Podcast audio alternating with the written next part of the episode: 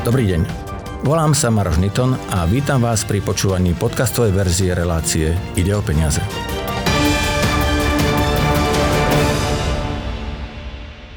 Opäť je tu čas bilancovania, aký bol z pohľadu osobných financií rok 2023 a na čo sa máme tešiť alebo čoho sa báť v roku 2024. O tom budeme hovoriť s Marianom Bolíkom zo spoločnosti OVB All Finance Slovensko. Dobrý deň. Dobrý deň, prajem. Tak aký bol rok 2023 z pohľadu našich najmä tých osobných financií?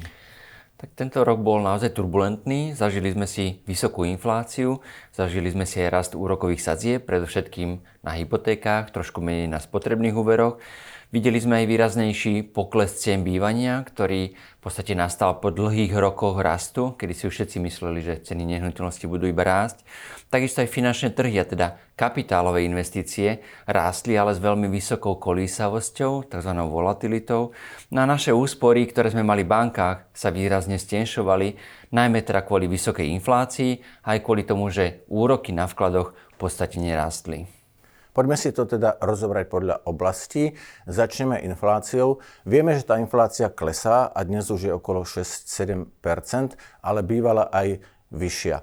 Ono to číslo tých aktuálnych 6-7% neznie, hrozne, ale keď to napočítame za e, viac rokov, tak už je to trošku iné. Ako teda narastli ceny e, súčasné oproti napríklad časom pred vojnou a pred covidom, teda napríklad od roku 2020? To číslo je naozaj hrozivé, keď to spočítame od roku 2020 do dnes, tak tá inflácia, teda zdražovanie je vo všeobecnosti celkovo 30 Matematicky to znamená, že sme v hodnote našich úspor prišli o približne 23%, čiže približne o štvrtinu sme všetci schudobnili kvôli tomu, že narastli ceny tovarov a služieb. Niekomu inflácia zobrala viac, inému menej, podľa toho, do čoho viac vkladá svoje peniaze, či kupuje viac potravín alebo ho stojí viacej bývanie. Každopádne takto vysoká inflácia je prínosom pre dlžníkov, ktorým, ak majú úvery, ktoré majú podinflačné úročenie, tak v podstate tým, že rastú platy, tak sa im tá existujúca splátka spláca čím ďalej tým jednoduchšie. Čiže dlžníkom inflácia pomáha. Výrazne však škodí sporiteľom, ako sme už vraveli, že tí, čo majú peniaze v bankách, a ešte stále ich je tam viac ako 40 až 45 miliard eur, podľa toho, čo všetko spočítame, tak na túto sumu sa tá inflácia naozaj vzťahuje plnom rozmere a tam tí sporiteľia prišli o najviac peňazí. Inflácia a celková to je priemerné číslo, ale keď to rozmeníme na drobné, čo zdražilo najviac a sú nejaké tovary a služby, ktoré nezdražili, respektíve možno zlacneli? Najväčší nárast cien evidujeme pri potravinách. Ten doterajší priemer za rok 2023 je okolo 18% Keď sa pozrieme na služby reštaurácií a hotelov, tak tam je nárast takmer 15% a pri bývaní a výdavkoch okolo bývania je to okolo 10% Najmenší nárast cien evidujeme pri doprave a kultúre, ale aj tam je to stále naozaj ešte nad nulou, to znamená, jedná sa o jednotky percent, o ktoré zdražili. Čiže nevidujeme teraz nejaký sektor, ktorom by sme mohli povedať, že ceny nejak výraznejšie klesli. V podstate si musíme na to zdražovanie e, keby zvyknúť všade, kam sa otočíme. Bývanie ste spomínali, zdražalo len o 10%, ale najmä vďaka tomu, že vláda dotuje ceny energií. Aj to sa asi raz skončí, ale opýtam sa inak, je možné, že ceny energií sa niekedy vrátia na tie úrovne z predvojny, lebo vieme, že práve pri energiách a napríklad aj pri benzíne tie ceny lietajú asi najviac. Tá šanca, že by klesli na úroveň z pred roka, alebo roka 2021 je veľmi nízka, pretože napriek tomu, že už akoby pominuli tie najväčšie dôvody na infláciu, to znamená uh, postcovidové dodávateľské problémy, energetická kríza kvôli vojne na Ukrajine, tak stále tu pretrvali alebo vznikli dôvody, ktoré pretrvávajú a to napríklad to, že plyn je drahší kvôli tomu, že sa výrazne viac dováža a to je jednoducho drahší spôsob ako pomocou plynovodov. Takisto aj sa celá Európa v podstate snaží o prechod na obnoviteľné zdroje a to jednoducho vyžaduje peniaze navyše.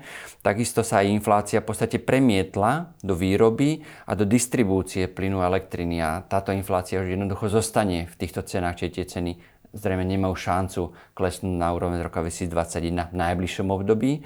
Takže ak by štát takto štedro, čo nie je úplne správne, nedotoval ceny plynu a elektriny, tak by plyn budúci rok zdražal zrejme o 200% a elektrina asi o 300%, čiže by bola trikrát drahšia ako dnes. Ale pravdepodobne to Slovákov dobehne niekedy.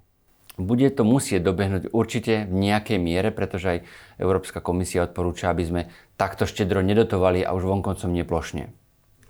Na jednej strane sú výdavky, na druhej strane sú príjmy. Poďme teda k platom. Ako sa vyvíjali platy v roku 2023? Jednak tie nominálne, ale čo ľudí najviac zaujíma, sú tie platy reálne.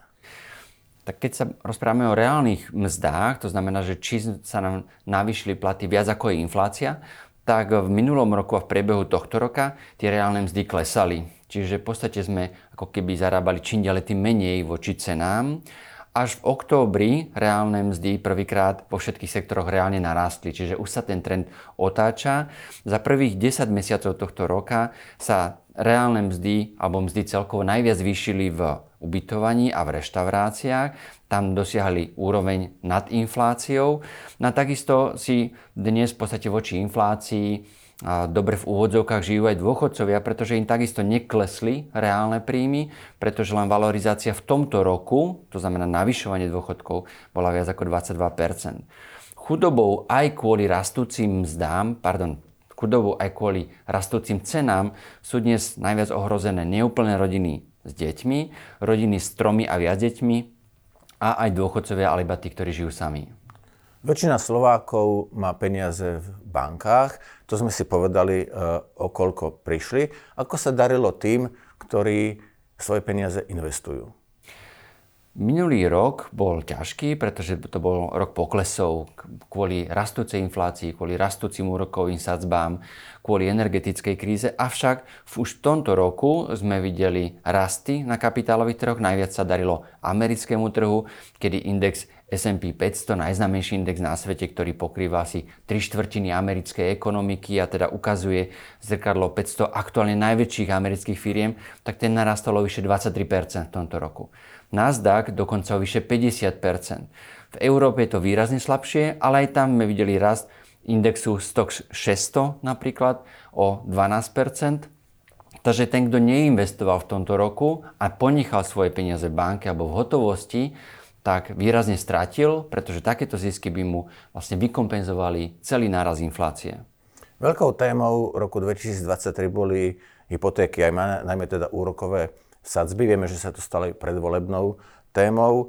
E, štát sa rozhodol pomôcť tým, e, ktorí, ktorým skokovo narástli úroky nejakou dotáciou. Je to správne riešenie? A čo vôbec e, celá táto situácia na trhu urobila s hypotékami ako takými? Dotácia existujúcich hypoték je nesprávne riešenie, pretože v podstate je to riešenie problému, ktorý takmer neexistuje. Aj podľa Národnej banky Slovenska iba 1% všetkých úverov je ohrozených tým, že by dlžníkom skokovo narastla splátka kvôli rastúcim úrokom. Aj tých zlyhaných úverov, to znamená úverov, kde ľudia nesplácajú, je menej alebo mierne nad 1%, čo je historicky najnižšia miera. Banky navyše majú svoje vlastné nástroje, ako riešiť to, že ľudia by nevládzali splácať hypotéku kvôli zvýšenej splátke. Naopak tá dotácia môže ešte zvýšiť úroky, najmä pri refinančných hypotékách, takže vo všeobecnosti chápeme, že ľuďom pomôže to, keď im štát prispieje na vyššie splátky, ale nie je to systémové riešenie. Tie vysoké úroky v podstate urobili to, že sa výrazne znižil, znižil dopyt Trh s hypotékami klesol o jednu tretinu voči priemeru, o dve tretiny voči minulému roku. Úroky narastli z 1 na viac ako 4% a teda pokiaľ budú takto vysoké úroky pokračovať, bude nízky dopyt a to kvôli tomu, že čas ľudí sa jednoducho nedostane k úverom. S tým súvisí aj to, čo sa deje na realitnom trhu a, a teda pokles cien bytov. Ako sa to teda odrazilo na trhu s realitami? Viac sa predáva, menej sa predáva, čo sa tam deje? Výrazne menej sa predáva, ponuka narastla, ale kupci nie sú, pretože kvôli vysokým úrokom na hypotékách jednoducho vyčkávajú alebo im to nevychádza. Ceny v tomto roku začali reálne klesať. Podľa Národnej banky Slovenska je to o 12%, podľa štatistického úradu o necelé 4%. Každý má iný metrik, každý z týchto úradov má inú metriku. Ale teda vo všeobecnosti môžeme povedať, že okolo tých 10% ten pokles od leta minulého roka do leta tohto roka naozaj nastal. Výraznejšie klesali staršie nehnuteľnosti. Individuálne môžeme vidieť aj pokles o 20-30%. Pri novostavbách zlásňovali len developeri s malou finančnou rezervou, ktorí boli k tomu nútení, ale veľké projekty zvyčajne nezlacňovali, iba ponúkali určité benefity a tak to zrejme bude aj v tom budúcom roku. Vláda opäť zasiahla do druhého piliera a znížila odvody e, do toho druhého piliera. Ako to ovplyvní budúce dôchodky mladých ľudí a ako to môže ovplyvniť tých, ktorí majú do dôchodku 10 a menej rokov? Tak vláda týmto krokom v podstate zoberie najviac mladým ľuďom a to z ich budúcich dôchodkov a tieto peniaze dá v podstate súčasným dôchodcom a to formou 13. rodičovského dôchodku. Čiže ide o rozdávanie peňazí, ktoré mali v budúcnosti slúžiť dnešným mladým ľuďom na to, aby mali slušný dôchodok. Takže najviac na túto zmenu doplatia ľudia v druhom pilieri, ktorí majú napríklad 25 rokov a zarábajú povedzme priemernú mzdu, tak Takýto človek stratí v budúcnosti okolo až takmer 90 eur podľa týmu oranžovej obálky mesačne, čo znamená, že rádovo príde o tisíce eur na dôchodku. No a ľudia, ktorí majú viac ako 45 rokov napríklad, tak tých sa táto zmena nedotkne takmer vôbec. Každopádne pre nás znamená tento krok opäť ďalší veľký zásah do druhého piliera, ktorý hovorí, že my sa v podstate nemôžeme spoliehať na štátny dôchodkový systém, lebo každá ďalšia vláda môže robiť ďalšie kroky, ktoré tie naše dôchodky výrazne zmenia a pravdepodobne v budúcnosti ich budú musieť znižovať. Takže to odpovedou na takéto kroky je vždy iba jedna informácia, to je to, že sami by sme si mali čo najskôr a čo najviac začať sporiť na dôchodok. Aké sú tie alternatívy? My si môžeme sporiť rôznymi spôsobmi. Ľudia zvažujú investície do nehnuteľností alebo do zlata, do kryptomien. A my však odporúčame, že pre bežného človeka je ako prvorada ideálna investícia do kapitálových trhov, ktorá je dostupná od naozaj malých, povedzme 20-30 eur mesačne, malých vkladov.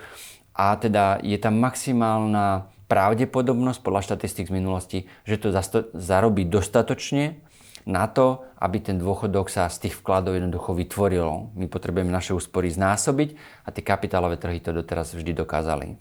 Opäť vláda pripravila konsolidačný balíček opatrení, e, rôzne dane, poplatky a tak ďalej. Ako to ovplyvní naše peňaženky v budúcom roku? tak zvýšené zdanenie bank, tzv. bankový odvod, môže priniesť napríklad zvýšenie úrokov hypoték a menej peňazí na úvery. To znamená, banky budú menej ochotné ponúkať úvery, možno niektorým skupinám obyvateľstva vôbec, napríklad živnostníkom, môže sa to stať, alebo si vykompenzujú tieto straty tým, že budú ponúkať úvery za vyššie úroky. Takisto zvýšenie zdravotného odvodu o 1%. Síce zamestnancov kompletne bude riešiť e, zamestnávateľ a platiť, ale bude to znamenať, že táto firma bude zase mať drahšiu cenu práce a tým pádom bude menej konkurencieschopná a v budúcnosti môže skončiť.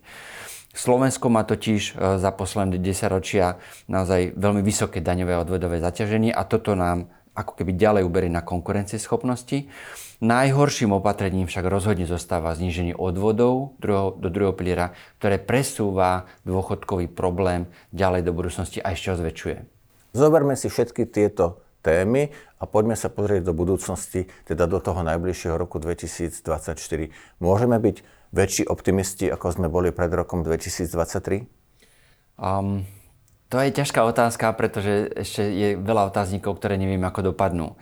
E, nevieme, ako bude pokračovať inflácia. Predpokladáme, že bude pokračovať v poklese, ale či klesne až na také úrovne, že by mohla napríklad Európska centrálna banka začať znižovať úroky a tým by mohli začať klesať úrokové sazby na hypotékách, to sa ešte uvidí. Naproti tomu však očakávame, že kvôli bankovému odvodu a kvôli tomu, že súčasná vláda nedostatočne konsoliduje verejný dlh, budú napríklad raz aj úroky štátnych dlhopisov a teda hypotéky na Slovensku môžu ešte zdražieť budúci rok. Takže to sú ako keby dva také protiprúdy. Čo sa týka cien nehnuteľností, tam zrejme sa ten dopyt po kúpe až tak rýchlo neobnoví a teda očakávame ďalšie zlacňovanie, čo je dobrá správa pre tých, ktorí by chceli kupovať v budúcom roku. No a čo týka finančných trhov, tak tam očakávame, že e, sú negatívne vplyvy ako je napríklad recesia, najmä v Európe, deglobalizácia, vysoká úroveň inflácie, ktoré budú brzdiť rast kapitálových trhov, avšak veríme, že ten dlhodobý rast, ktorý doteraz vždy zvíťazil, tak nakoniec zvíťazí aj na kapitálových trhoch.